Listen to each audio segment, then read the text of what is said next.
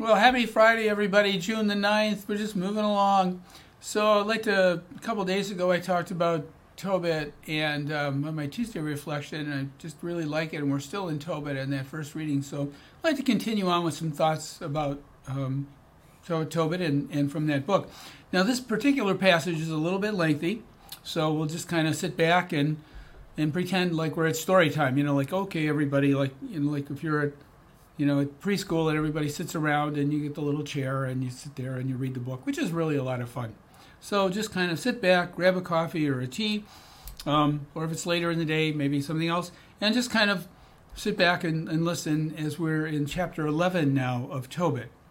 So Anna, remember what happened to her? He got mad with her a couple days ago, you know.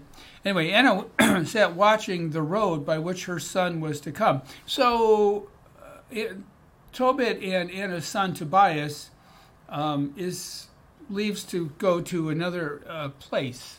Another era, geographical area, another country, really, to bring home um, a wife. And um, so, but he's been gone for a long time. And the bottom line is, like, Anna's, like, really freaked out. She's just like, oh, no, something terrible happened and never going to come back. You know, kind of like, oh, no, doomsayer, you know, stuff like that. And uh, and the dad is like, oh, he's, he's a little bit distraught, too, but But mom is really the one. Isn't that the case with kids? Sometimes mom is really the one. So worried and distraught. So, so he's been gone a long time. Anna's sitting there watching the road from which her son is to come. And when she saw him coming, she exclaimed to her father, to his father, Tobit, her husband, Tobit, your son is coming, and the man who traveled with him. So they had...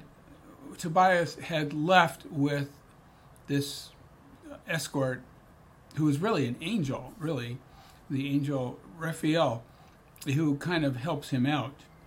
Uh, but they don't know it until the end of the story. It's a really good, good book to read. So anyway, Tobit, your son is coming, and the man who traveled with him. Raphael said to Tobias before he reached his father, I am certain that his eyes will be opened. Smear the fish gall on them.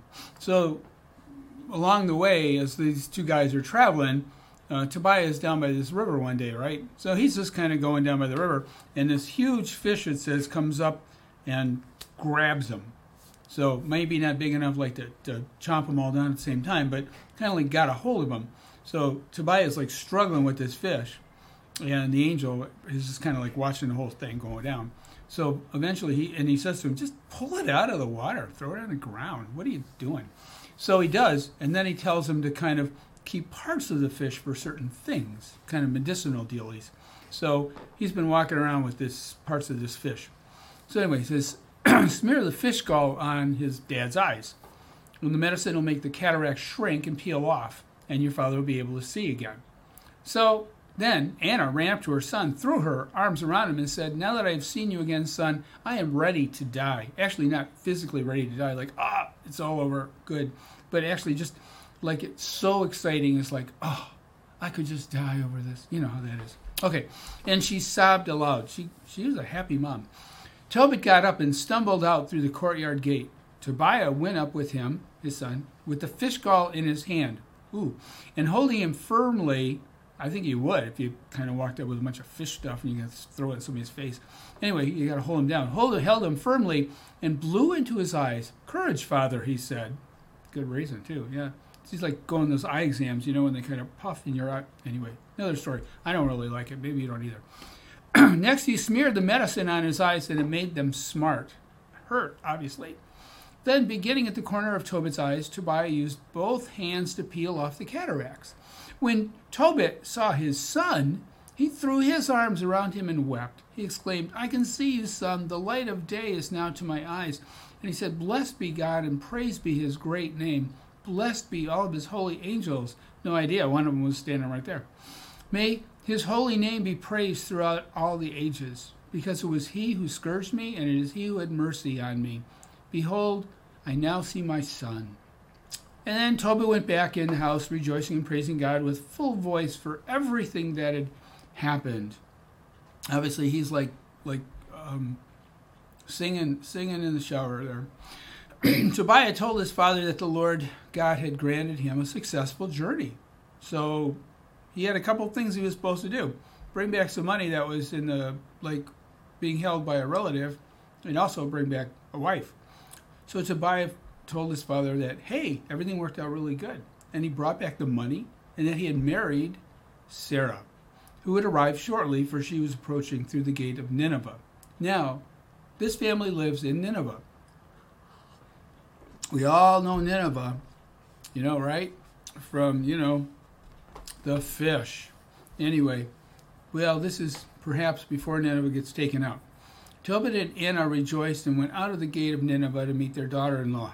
When the people of Nineveh saw Tobit walking along briskly, apparently he didn't walk too fast when his eyesight was, well, you couldn't really, you'd be careful. With no one leading him by the hand, they were amazed. Before them all, Tobit proclaimed how God had mercifully restored sight to him. When Tobit reached Sarah, the wife of his son Tobiah, he greeted her, "Welcome, my daughter. Blessed be your God for bringing you to us. Blessed is your father, and blessed is my son, and blessed are you. Welcome to our home, and blessing and joy. Come in, daughter." That day there was joy for all of the Jews who lived in Nineveh. So they had their own little expatriate community, so to speak. And obviously when those kind of situations come up and you're in that, you know, you're in your particular maybe area, neighborhood, or whatever it might be, you get really close, you know, with folks. So joy.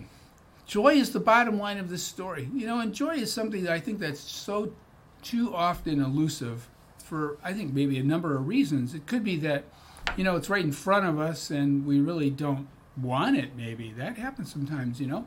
Or maybe we don't recognize it. Or maybe we're apprehensive about it. Kind of afraid of opening ourselves up. Because if we open ourselves up to joy, what if it doesn't happen? Or at least doesn't happen the way we would want it to happen. So joy is pervading this whole passage from the, throughout the whole thing, but it's not without those apprehensions. Of course, I love the image of, at the very beginning, Anna watching every day for her son down the road. Sort of the prodigal son, is it not? Perhaps Jesus had that in mind when he talked about that parable. Tobit's blindness was unfortunate, but he learned a lot through it. And as a result, when he is healed, he rejoices more than ever, and joy happens. So perhaps as a reflection today, what is it that truly brings joy to your heart? Yeah, if you're experiencing it right now, that's great, and keep it up. But if you're not, well, take a lesson from Tobit and Anna, um, because it is indeed coming down the road. We just have to open our eyes and recognize it. Have a great day, everyone. Good weekend.